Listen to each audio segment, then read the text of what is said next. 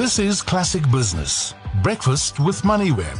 Arabile Gumede and Nastasia Arendse on Classic 1027. Yesterday we got the biggest load shedding yet as at least seven units fell according to Eskom's press statement there. Yep, it's another day of es- of uh, load shedding. Then Eskom confirming that it, it is day three and they will implement stage three of load shedding today and that power cuts will begin from 8 o'clock until 11 p.m. 8 o'clock this morning so that's in just about an hour till 11 p.m. this evening and they say that despite the generating units returning to service as planned the emergency reserves that's diesel and water are still very low. What a morbid way to start the show. Good morning to you. It is Classic Business Breakfast on the 12th of February 2019. Good morning, Tash. Morning. Um, so I read that uh, press statement that came out of the Eskom with regards to the meeting yesterday, that entire six hour meeting. And I don't know what I was reading. I was just like, okay, so you had a six hour meeting to get feedback about what's broken and what needs to be fixed. And then what? Yeah, exactly. And now they have uh, sort of a crisis resolution of sorts. And I'm just like, yeah, but you're sitting with a scenario and a situation that you've had for the longest time anyway. Did you not foreplan for th- something like this? Did you not, you know, we're even finding out that there are actually flaws, design flaws at both Medupi and Kusile. So that doesn't even help the scenario either. Those were supposed to be the shining stars that help get things back on track. But we're sitting here with the same problem we had even before Medupi and Kusile. So what's the point? What are we spending that money on? Feels like at this point in time, we might as well have just gone for nuclear. But hey, you hear me say that. All right. So, uh, nonetheless, we're going to be uh, talking about uh, issues at Eskom. But then we're also going to bring in NUMSA because I think for the past two weeks or so, or since the State of the Nation address, they've been saying that they are declaring war on Eskom's privatization. But the question is, is it privatization? I want to find out from NUMSA what it is they believe um, it might be privatization and why they believe that is the case. So we'll speak to Phakamile Hlubi a little later on on the show and get her views around that particular matter. Yeah, still a lot of focus as we've been speaking about Eskom, and we'll chat about that special meeting that they held yesterday. Uh, we'll chat to Roger Lilley as well as an energy analyst, just about what exactly it entails. So yes, they had this meeting, but where to from here? Right, and then we'll look at the job numbers preview. We're expecting uh, those figures to come out later on today, and we'll speak to Mamokgethi Molopyane, who is a labor analyst, about her expectations. Yeah, and of course, Nedbank uh, gets to chat to us about water and mining, just the sustainability of South Africa's mining industry, taking into consideration the likes of acid mine drainage, and having just had the uh, mining indaba just last week, it's quite significant and important to put forward just how important uh, the sustainability of South Africa's mining sector is, especially with water below the surface. We'll chat about that around 20 to 8. All that and a whole lot more coming up between now and 8 o'clock. Let's get into your Tuesday edition of Classic Business Breakfast with MoneyWeb. This is Classic Business. Breakfast with MoneyWeb. Arabile Gumede and Nastasia Arendse on Classic 1027. Six minutes after seven, a quick check in on the market. Stocks in Asia saw gains uh, in afternoon trade, with stocks in Japan leading in the region. The Nikkei jumped 2.5% in afternoon trade. Mainland Chinese markets were higher by the afternoon, the Shenzhen component rising 1.3%, while the Shenzhen composite advanced uh, 1.3% as well. The Dow Jones Industrial Average closed 53 points lower at 25,053 points. The S&P 500 ended the day up less than 0.1% at 2,709 as gains in the industrial sectors were capped by losses in the healthcare and communication services. The Nasdaq Composite closed 0.1% higher at 7,307. And over in Europe, the FTSE 100 added seven tenths of a percent. The French CAC up by one percent. The German DAX rising seven tenths of a percent, and the All Share Index gaining three tenths of a percent to 53,409 points, and the top 40 up four tenths of a percent. This is Classic Business. Breakfast with MoneyWeb. Arabile Gumede and Nastasia Arendse on Classic 1027.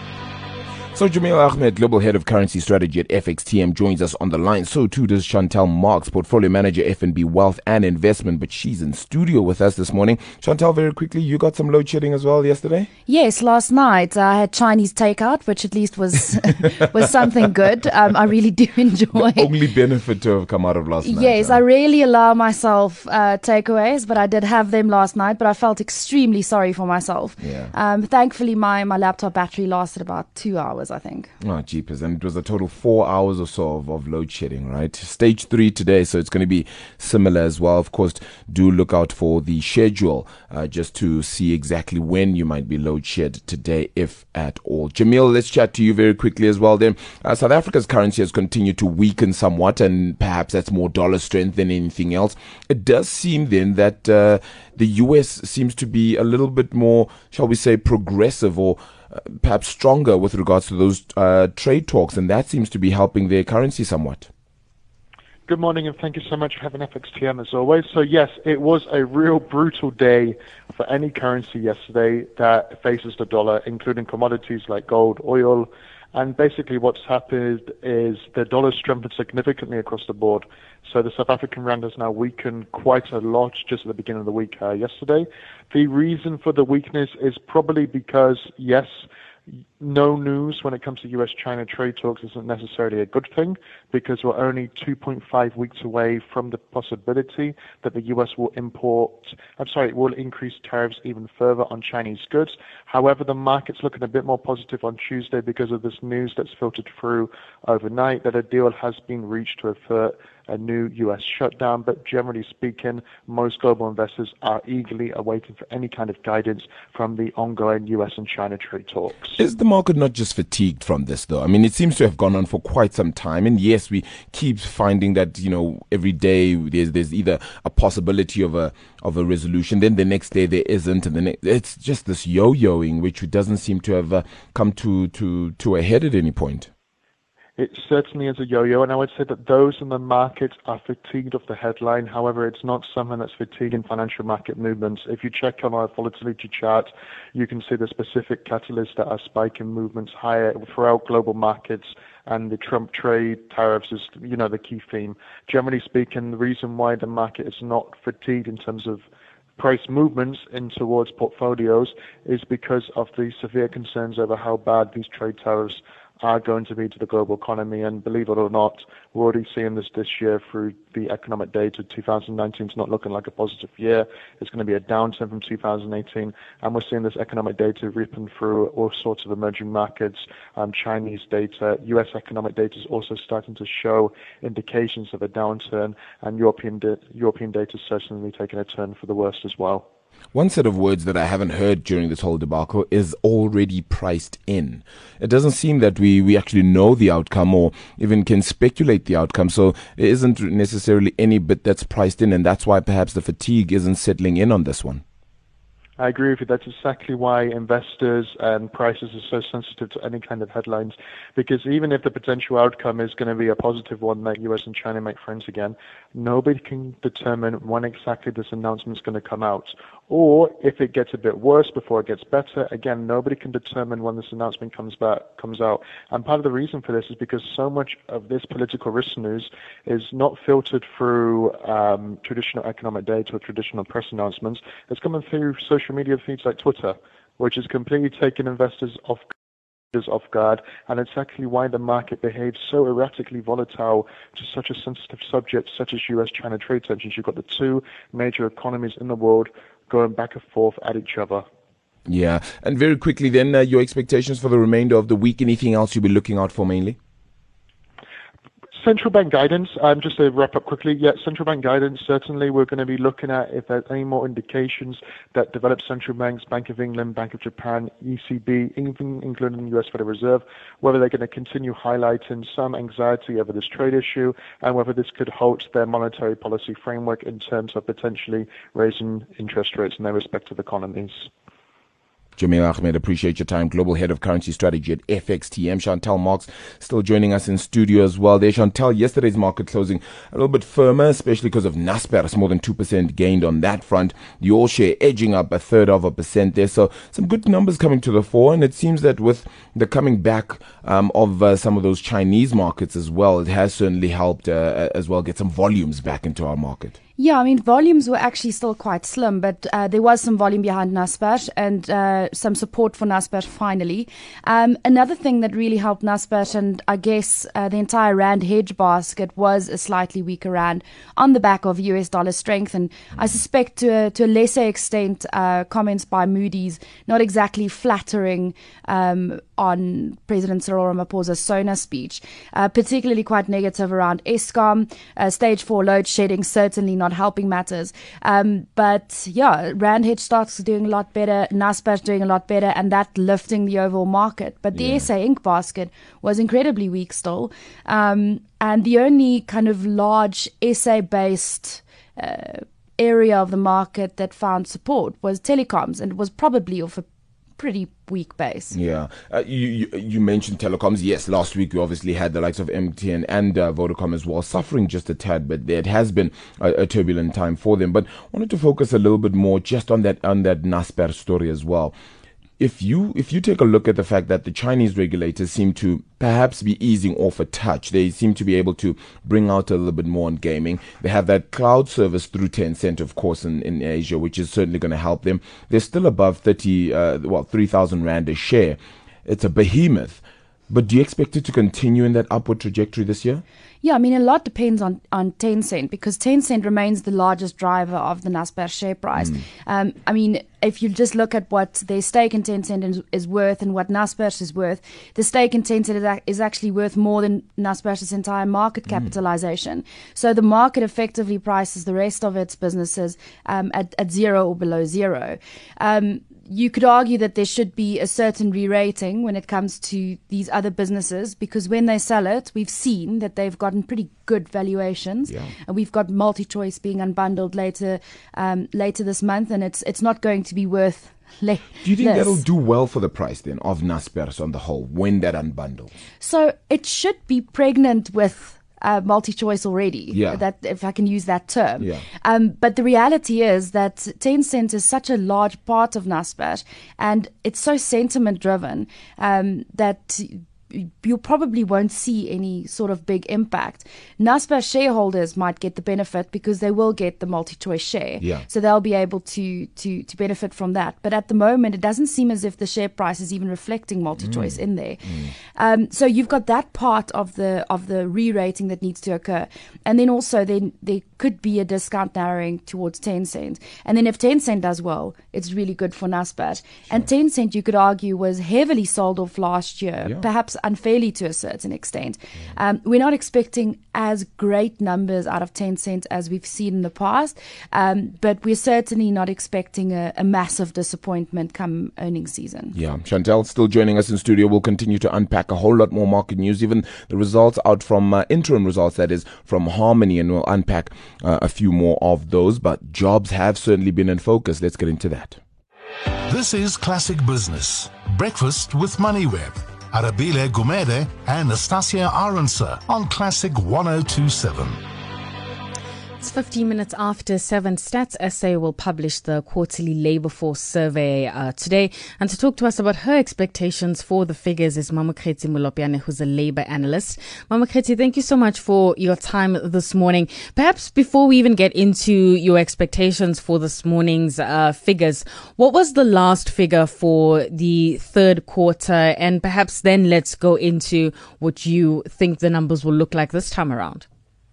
Hi, good morning, and to your listeners. Well, the third quarter's numbers were not exciting, if you recall. Um, we were facing um, high numbers of retrenchments and and the economy, based on how the economy was performing.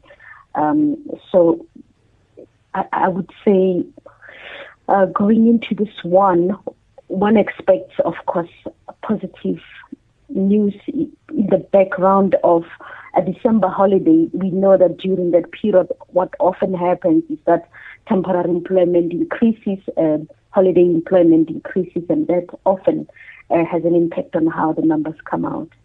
Right. I remember in the third quarter's figures, uh, we had job losses um, across most of the uh, sectors that were surveyed, including manufacturing and construction sectors, which I think were experiencing the largest quarterly declines. When you look back at 2018, um, manufacturing and construction, has that always been, the, I suppose, the sticking block when it comes to um, the job losses? Oh, absolutely. And, and for very simple reasons, really, because uh, we know, especially when you look at construction, projects get started, projects get finished, and once projects get finished, the jobs that were created then um, uh, comes to an end. The same with manufacturing. Certain products are put out in the market, and, and once that is completed, um, often uh, uh, employment comes to an end. But also in terms of demand, um, in manufacturing. I still say it's it's it's a it's a it's a bit I think unfortunate that government is spending so much trying to resuscitate our manufacturing sector when in fact in reality it will never reach the levels of Asian countries. Um, uh, however, it is still uh, one of the key sectors of our economy. I guess that's an argument they can always make. But yes, those two sectors will always have uh, topsy-turvy employment in that uh, most of them have high value uh, uh, projects uh, that require urgent employment and bulk numbers of employment. But when those projects are completed, uh, obviously uh, there's no need or, or there's, there's no reason for the employers to keep those workers. What's your overall assessment of uh, the domestic labor market uh, dynamics, so to speak, and perhaps also what can be done to drive those employment gains that we so desperately need? You know, I, I write in my regular column on, on, on MoneyWeb about labor inequality and unemployment in South Africa. And one of the challenges I think that uh, we have is the, the, the, the demand, the mismatch between the demands of the private sector and the skills that is out there. But also at the same time, uh, the challenges obviously are always um, going to be, besides that, about income inequality in the labor market, and that often drives uh, the demand. You have highly, highly skilled people with high wages and very, very low skilled people uh, uh with very low wages, and often that uh, changes how our labor market performs and how employment is driven. It, it's a challenge for South Africa, and I, I often say uh, until that is fixed. Um, and in line with the linked with education, until that is fixed, we are always going to have this uh, unbalanced uh, demand in, in, terms of work and labor, and, and where there's um, certain demand for certain skills, and and we have a labor that cannot provide that. And, and, and it's something that the new government, when I say the new government, post 94 government, has struggled to address and has to an extent failed to address. And administrations after administration has struggled to cope or keep up with it, even during times of um, positive growth in the economy in Mbekis's administration. The mismatch between labor and, and the skills that are out there mm. often is the result of, of, of the high unemployment we are seeing. It's unsustainable, of course. We cannot have such high unemployment continuing year, year after year. All right. Mamokgethi, let's leave it there. We'll catch up with you some other time to talk more about um, the labor market. But that is Mamokgethi Molopyane, who is a labor analyst. Let's have a look at traffic. Every morning, Arabile Gumede and Nastasia Arendse on Classic Business. Breakfast with MoneyWeb. All right, so yesterday Eskom uh, held a uh, meeting uh, between the board, management, and the Department of Public Enterprises, which lasted over six hours. And a lot of that meeting was based on trying to find a, a reason behind the unexpected load shedding uh, from this past Sunday. Today, of course, we are in day three. They've found the reasons for it and they've held a crisis meeting. Uh, that escalation surprising many as well, as they had uh, seven generating units tripping within a period of five hours. Uh, it has uh, seen that four of those units had returned to service, and it is expected that the remaining three will be back. There, has there will be a systems and an operations update within the next 24 hours.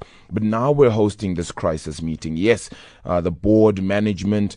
Uh, the Department of Public Enterprises hosting this six hour meeting. But do we think anything will come out of it? Will we just go back to things as they normally are? Roger Lilley, energy analyst uh, at EE Publishers as well, joining us on the line. Roger, thank you so much for your time. This is just a case of, yes, fine, we'll host this meeting and hope for the best and nothing really to be done after this. Good morning, Arabella, and your listeners. Uh, yeah, look, um, one gets the sense that uh, the Eskom team who know what's going on are not telling the people who need to know what's going on. Mm. That's what, that's the sense that I'm getting. Um, the problem the, the problem with uh, load shedding is the fact that uh, the equipment is failing, and it's failing because uh, maintenance has been deferred or not done properly. Um, you know that they had this uh, this, this this big festival of maintenance uh, last year when uh, senior managers were told that they couldn't go on leave. Do you remember in December? Um, and but but obviously things weren't done properly because uh, it must have been a, a sort of a, a, hit and miss affair because now suddenly here we are in February, only two months after the maintenance, and uh, look, we, we, have load shedding again, equipment failing, um, which is a very great concern. At the same time, we've we've gotten word that Medupi and Kusile, uh, which were of course intended to alleviate South Africa's power constraints, have a multitude of serious design and technical flaws that are impeding their operation. Wasn't the whole point then of those two, as as I just said, supposed to aid South Africa? It seems to be doing more harm than any good. Yeah, no, you're right. Look, um, uh, Eskom's uh, mistake, of course, was doing two mega projects simultaneously when they did not have the, the manpower or the, or, or the skills to do it. Um, so I think there was a bit of pride, and it's it's uh, you know the old story: pride comes before a fall. Um, and the other thing with Medupi and Kusile is they are they are so unique. They are specially designed for South Africa. They don't exist anywhere else. So there's no other reference point the design has been done and it's been built according to that design. Now it comes out, oh, well, there were mistakes in the design and now we're trying to find workarounds around the design. And of course, that just delays everything. It costs a fortune. So not only are we spending a great deal of money on Medupi and Kusile, probably twice as much as originally, maybe more, um, but we're also losing billions of rand every day that we have load shedding because the, the, the economy takes a nasty knock when, when, when, when equipment gets turned off, when, when, when factories can't run. Yeah, I mean, we've been talking about just a multitude of, of different segments of South Africa's economy that suffer just at the helm of load shedding. They've, they've put the, the blame squarely on Japanese conglomerate Mitsubishi Hitachi Power Systems, um, and it, uh, saying then that you know this is also not the first time that their work at Medupi in particular has been found to be defective. In 2013, 10,000 welding faults were discovered when Hitachi failed to heat treat the welds in 2015. They failed a, a, crucial steam test as well. Should we just be changing those suppliers or, or that, uh, that, uh, that company as well? Uh, or is it just a case of we're lazy to work through these processes? Well, I think, I think the reality is that, um, firstly, I think you're going to find difficulty finding someone else to come along and patch up some, you know, uh, Mitsubishi Hitachi's mistakes. Uh, which other company are going to come alongside and want to do it? They're going to want to strip things down and rebuild. It's going to take even longer. Secondly, I think Mitsubishi Hitachi are contractually uh, bound to, to, to finish the job and to finish it according to the specifications given to them. So yes, it, it certainly is egg on their face. Um, it's a very bad reputation. Um, but it doesn't solve our problem. Our, our, problem is that those plants are not producing the electricity that we're supposed to have by now. Um, so, you know, Eskom, Eskom has to really come up with something special. And I, am beginning to think that uh, some years ago, an offer was made by a, a Turkish company um, which would provide a power ship, which would come alongside, park at a South African port, and connect up to the grid and provide electricity within a week. Um, and that would relieve the load on some of the generating plants, uh, which they could then uh, start taking out of service and do proper maintenance uh, and, and, get them back up reliably. Because um, all that's happening, in, from what I can see, is a domino effect. We are you, you, you take equipment offline to service it, but the equipment that's left can't manage the additional load, and so you get another one trip out, and then of course that gets worse and worse until you get this domino effect. That's why we had six run out, fall out all at once. Yeah, we haven't spoken to you about this, but your thoughts then, very finally, just on the splitting up of Eskom into those three. Will that help? Is that privatization through the back door, as NUMSA says, uh, and and will it get you know get the the systems pro- hopefully up and running and add accountability? My, my opinion is that uh, by, by, by splitting it up, I think we'll have better uh, visibility and and uh, possibly accountability uh, as to what's going on in each of the three sections. Um, I don't think enough focus has been put onto the generating section of, of, of Eskom from outside the utility um, by the Ministry uh, of Public Enterprises. I think they are simply told everything's okay, don't worry when it isn't, um, and they believe it. And, and I think I think more independent, perhaps completely independent, private consultants maybe need to be brought in to give update reports on a regular basis to the minister um, of what's really going on and not what Eskom wants them to hear, but what the reality is, because then we can predict this ahead of time. Roger Lilley, energy analyst at EE, EE Publishers. Thank you so much for the time. Really appreciate it, man. Every morning, Arabile Gumede and Nastasia Arendse on Classic Business. Breakfast with MoneyWeb.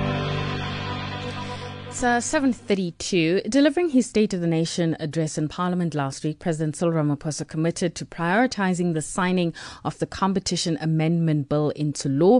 It's geared primarily towards transforming the economy through aiding small to medium and black-owned businesses. To talk to us a little bit more about the bill is Chris Charter, who's the National Head of Competition Practice at Cliffe Dekker Hofmeyr.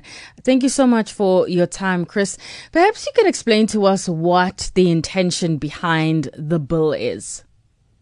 Sure. Morning, Natasha. Um, the bill is, is, is ambitious, but broadly it, it falls within the overarching government policy of uh, economic transformation. You might even say radical economic transformation. And it's really focused primarily on driving behavior towards developing perhaps what, what most people would admit is an underdeveloped uh, class of, of small businesses and black-owned businesses um, to develop those value chains is probably overall the intention of the bill. Um, it has a, a, a, couple of prongs to that. Um, uh, the an important one is, is enhanced abilities on the part of the competition authorities to run market inquiries. So uh, greater powers to call for information relating to industries and sectors which are perceived to be somewhat inefficient, and in particular those where there is perceived barriers to entry to expansion by small and uh, uh, black-owned companies. Um, there is one provision in the bill which is perhaps uh, a bit more controversial. Uh, that is a a, a requirement that uh, foreign acquiring firms, so when there's foreign investment, that they submit themselves to a secondary process or parallel process which is designed to make sure that any of those foreign acquisitions don't jeopardize the national security. So there's a national security veto in, in play also with the bill, which is not out of line with, with uh, a lot of developments in other jurisdictions, uh, but, but is perhaps uh, a bit of a sore thumb. I mean, President Cyril Ramaphosa, you know, embarked on this drive to, you know, attract, I think, $100 billion of investment uh, into South Africa. Does this bill work hand in hand with what he's trying to achieve, or at some point could it be a hindrance to his his plan? Um, gosh, it's difficult to say. Um, um, overall, I think this bill stands alone, and it's probably uh, not entirely in line with, with, with what one consider uh, a red tape free uh, investment environment. But all around the world, regulation is, is increasingly recognized as necessary to put important tramlines in place to sort of unfettered market economy. Markets have failed uh, around the world. So, so broadly speaking, this shouldn't be unexpected to investors. In, in my experience, uh, a deal in any jurisdiction that makes good commercial sense, if there's money to be made, people will, will deal with the regulatory hurdles. So I have to be honest. Mm. Uh, I don't I don't share the thoughts of many that this is, is kind of a nail in the coffin for foreign investment. It's it is it is more regulation, um, but but regulation is a reality all over the world. All right. On that, then, uh, do you see any opportunities that could arise as a result of this bill being signed into law? Uh, I think there, there, are a couple of opportunities. The, the, the, primary opportunity, I think, is is frankly an opportunity for, for big business in particular to take a bit more cognizance of how their uh, procurement uh, policies and their, their, selling conduct could could improve and enhance uh, an underserviced value chain. And I think big business who pay a bit more attention to supplier development and value chain development uh, with a particular lens uh, on on uh, small businesses or black-owned businesses stand to do to do very well. They'll stand head and shoulders above their above their competitors, and the competitors will be will be fighting enforcement action from the commission while they're free to do to do to do business. So I think that's that's that bodes well if if people get their attitude right. Small businesses, of course, have an opportunity to to capitalize on on the new rules, um, but small businesses will need to to appreciate. And I think the draft regulations that have been published make it very clear that, that they will still need to work hard to be competitive. On the topic of M&A activity, I mean, what's your view of what's happening um, in that space at this point? Yeah, I think um, most would say that, that, that M&A activity is, is, is pretty flat in South Africa. Um, the economy is, is, not robust. Um, which means that uh, you know a lot of a lot of a lot of people, I think, uh, with the capital to spend on investment and expansion, are perhaps waiting until the decent general elections to see if things uh, become a bit clearer. Um, I think it's uncertainty which is which is really poison for for investment and, and M&A activity. So once we have more certainty as to as to where we're headed and the policy settles down, God willing, I think we will see see a lot more a lot more action on, on that front. Right. Thank you so much for your time. That's Chris Charter, who's the National Head of Competition Practice at Cliffe Dekker Hofmeyr. Arabile, I have to bring you and Chantal into this conversation. It's a fun one. I just caught Chantal off guard there a little bit. If you could buy anybody's house who either you admire or as, um, I don't know, a hero of yours or whatever, uh, whose house would you buy? Jeepers, I don't know what their houses look like, but because I'm a big fan of uh, Sizwe Nxasana, okay, I probably want to buy his house. All right. If I, well, I hope he gives it to me. I can't afford it. I have absolutely no idea. It would have to be in South Africa. Don't okay. want a house anywhere else. Okay, right? but now, but now, Cape Town or Joburg. So I do have a house in Joburg. Okay. So, so let's be practical. so you don't want to go to Cape Town. You'd rather just stay in Joburg. Yeah, uh, but I, I could have a holiday home perhaps exactly. in Cape Town. Okay. Somewhere with a view. I actually don't know where people live. it's just where you live and everyone else, right? Yes. Makes sense. Why do you ask, Tash? So Jeff Bezos' house, the house where Amazon was founded in Bellevue, Washington, mm it's for sale. You could buy it for $1.4 million.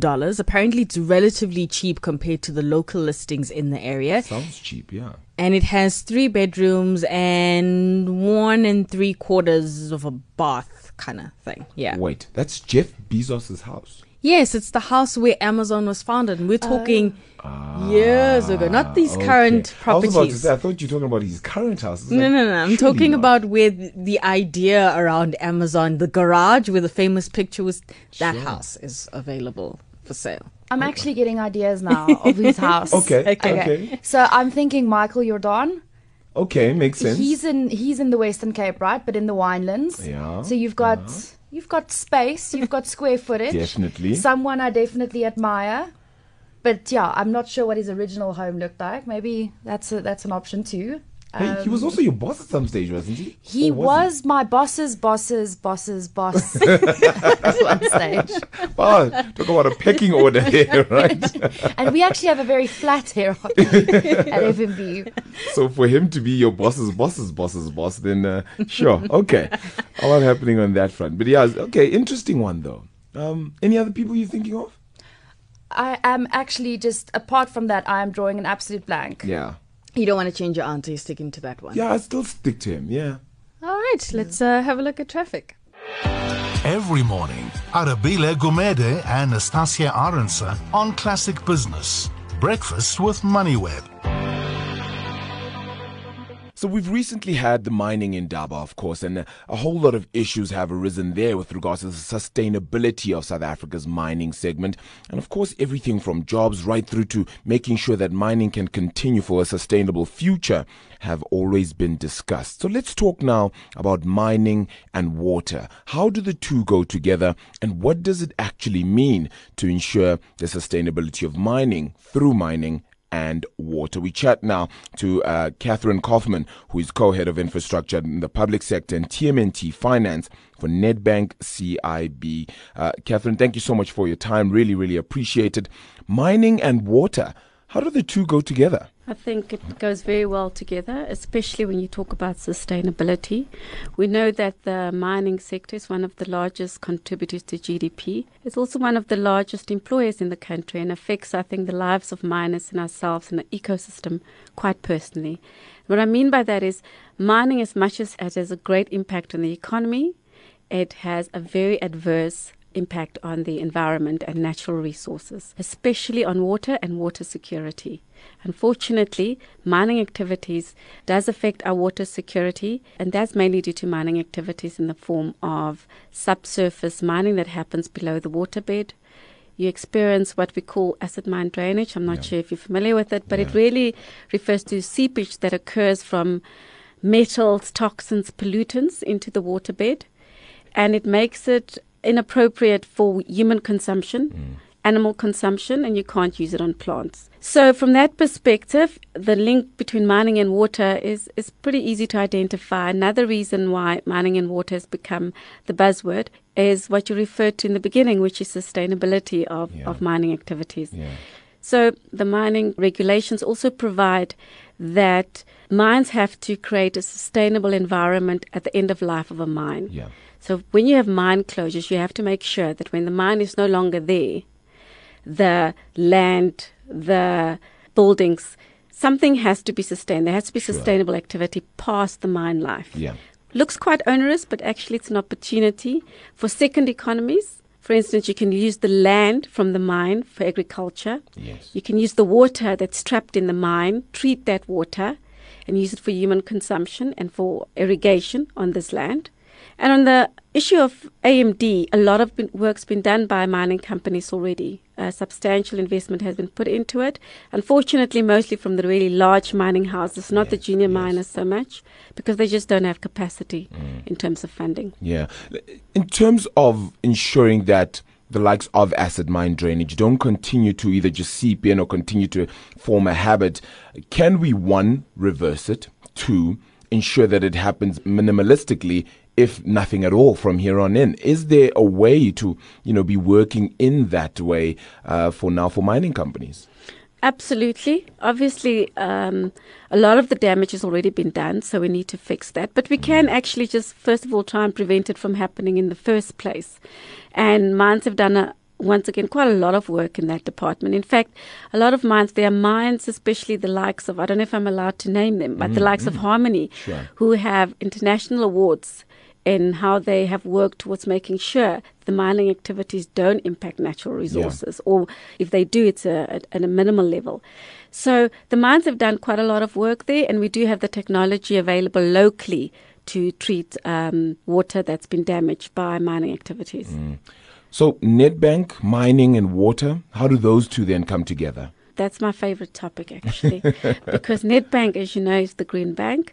And as the Green Bank, we actually take it quite seriously. We first bank to sign what is called the Equator Principles. It's World Bank regulations for how you fund into a project and how you manage risks in the project, monitor the risks. And what it means in this instance is wherever we apply our funding, we are acutely interested in how it impacts the environment, how it impacts the ecosystem. And mining assets being one of the largest assets on our balance sheet, we will be very interested in how mining activities impact the environment. Mm. And then, very finally, assistance then from the likes of government and other private uh, stakeholders, perhaps. Have you seen that sort of infiltrate into the sphere of the market and try to help uh, the sustainability of mining when it comes to whether it be acid mine drainage, the water in itself as well? Uh, have you seen that amount of help come to the market? Yes, there's been, especially in the instance of mine closures, mm. there's been quite a development. The Mine Water Coordinating Body was established in 2017, officially launched at Nedbank in 2017. It's really a collaboration between stakeholders, a very neutral platform of engagement towards yeah collaborating what is sustainable mine closure in mm. that respect. So the mine water coordinated body consists of the DWS, which is Department of Water and Sanitation. I'm sorry, I'm using sure. acronyms now. the Department of Mineral and Resources, a few of the really big water users like Eskom, uh, mining companies like Anglo, Exxaro, South 32, yeah. as well as Sasol and civil societies, municipalities, because you can't really do this on your own mm. as a mine. It impacts the the whole society. So they've been working towards creating sustainable solutions, either by the use of their land once the mine is closed uh, for agriculture, or taking the water that's actually in the mines um, and using that excess water, treating it, and using it for irrigation. Yeah. Wow absolutely wonderful story. I truly hope that it continues and that uh, sort of creates some, some sort of legacy, shall we call it that, uh, for continued uh, sustainability of mining, not just in South Africa, but clearly across the continent as well. Catherine Kaufman, appreciate your time there, co-head of infrastructure for public sector and TMNT finance at Nedbank CIB. Thank you so much for your time this morning. Every morning, Arabile Gumede and Nastasia Arendse on Classic Business. Breakfast with MoneyWeb. 750. So let's quickly get into some uh, other news making headlines right now. Uh, Harmony having come out with their interim set of earnings as well. 34% increase in production, uh, 1.1 billion rand operational free cash flow generated by operations. Their net debt also reduced by 333 million rand. Uh, that's to 4.6 billion. Still a high number on that front. Uh, you're, you're sort of assessment of the mining companies, including Harmony as well, it seems to have been fairly okay of late, Chantal. Yeah, so it's been actually a good year for mining companies generally, um, in particular in the precious metal space and um, even more particular PGMs. Mm. Um, gold has um, seen some support from a rand basket price perspective, um, but Harmony actually production looks really good, um, but it's flattered by the inclusion of, of Hidden Valley, which is a new mine that came online for them. They also saw some really good um, head grades, which also would have had a had a positive impact there. Um, but they had several one-offs in their results. So if you actually look at the bottom line, um, headline earnings per share, I think um, down quite significantly, um, and tracking well behind market expectations for the full year. Um, and the reason being, um, there were several accounting adjustments. So with Hidden Valley coming online, it suddenly became a uh, depreciating asset. Mm. So they've actually had to take some depreciation and, and amortization charges on Hidden Valley, um, and then also a lower derivative gains and a translation loss on some of their US dollar denominated debt. So mm. even though uh, debt did come down, the US denominated uh, debt went up. Yeah. So, um, yeah, a lot of uh, funnies in the Harmony result, but from production perspective, definitely a lot better. Um, and I see that they've actually had one of their best safety performances um, in in years. Um, actually, they're saying it's the best ever, um, and that would translate into a better production performance, mm. and generally that would translate into a better operational performance as well, which I think they did deliver. Despite profit being down by quite yeah. a bit. Quarterly lost time injury frequency rate of 4.84 which was achieved by the South African operations in December 2018 in that quarter. And as you said, improved safety performance and the best ever uh, on that front. Two headline earnings per share, as you mentioned, down significantly, 94%. Uh, slipping there in a comparable period. So yeah, certainly a little bit of a little bit of hurt, but uh, a lot more coming through from them. So some sense of positivity there. Chantal was mentioning a lot of funnies that are happening uh, with Harmony. F- the funnies that I believe everybody needs to talk about is what is happening at Woolworths in Australia, because they've lost the their CEO. I think he is the third CEO to leave David Jones in yeah. five years, and yesterday they announced the resignation of its uh, finance experts, uh, Patrick Allaway and Gail Kelly. So yeah. with immediate effect. Eh? Yes. Yeah. So. We just don't know what is happening, and I don't know. So there was a lot uh, of change in that Australian business, particularly at a headquarter level. So um, they actually, David Jones, as I understand it, used to be based in Sydney. Uh, Country Road was based in, Mel- in Melbourne, and they decided to merge headquarters for Country Road and David Jones, which resulted in quite a lot of people being uprooted. So you did see a measure of that kind of creeping into these resignations, but these ones are quite sudden and they're quite late in the game, uh, which tells me that things probably aren't as good as uh, what Ian Moir would want us to believe in Australia in terms of the, the, the progression of the turnaround strategy.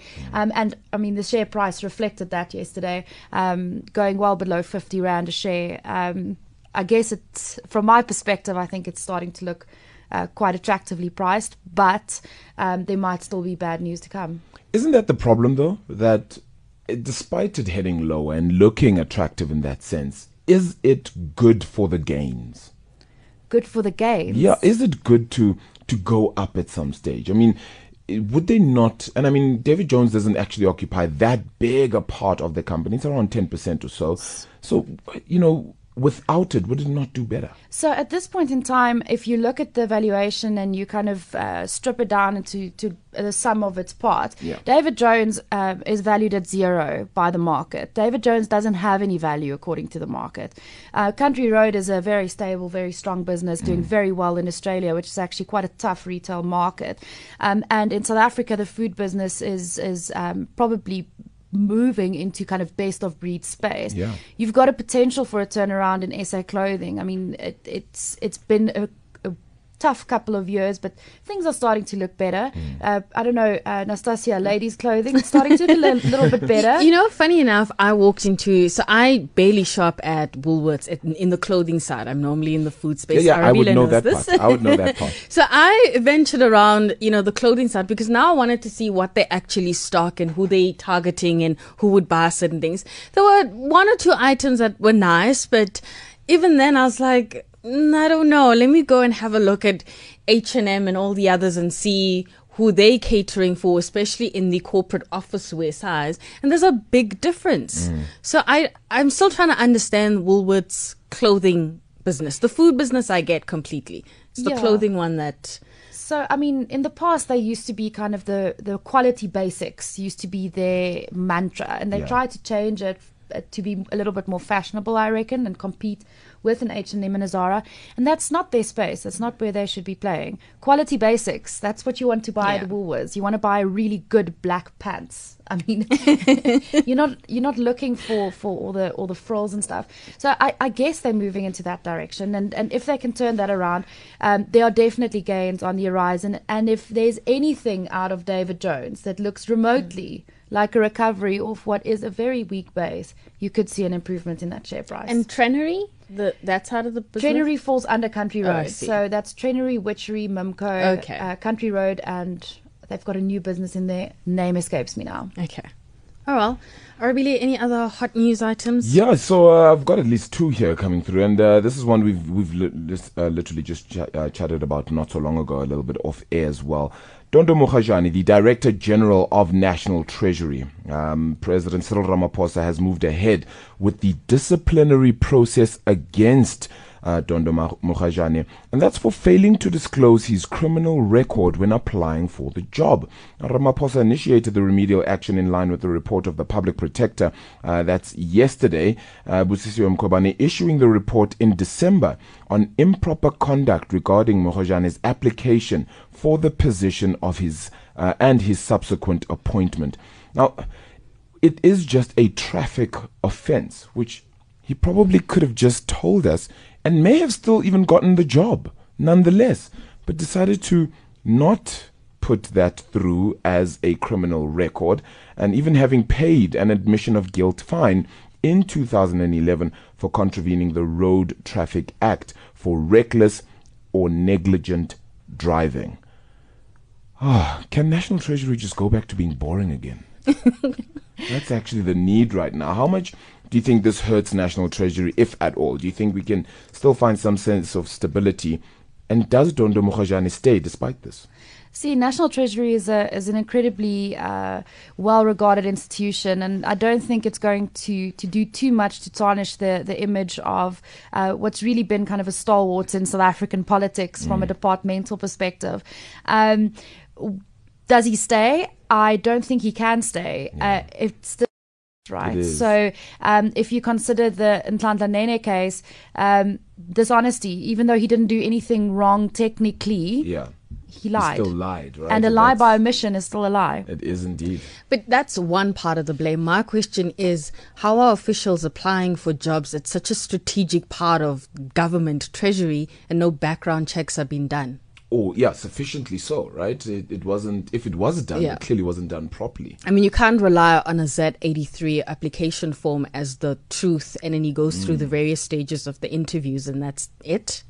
Surely not.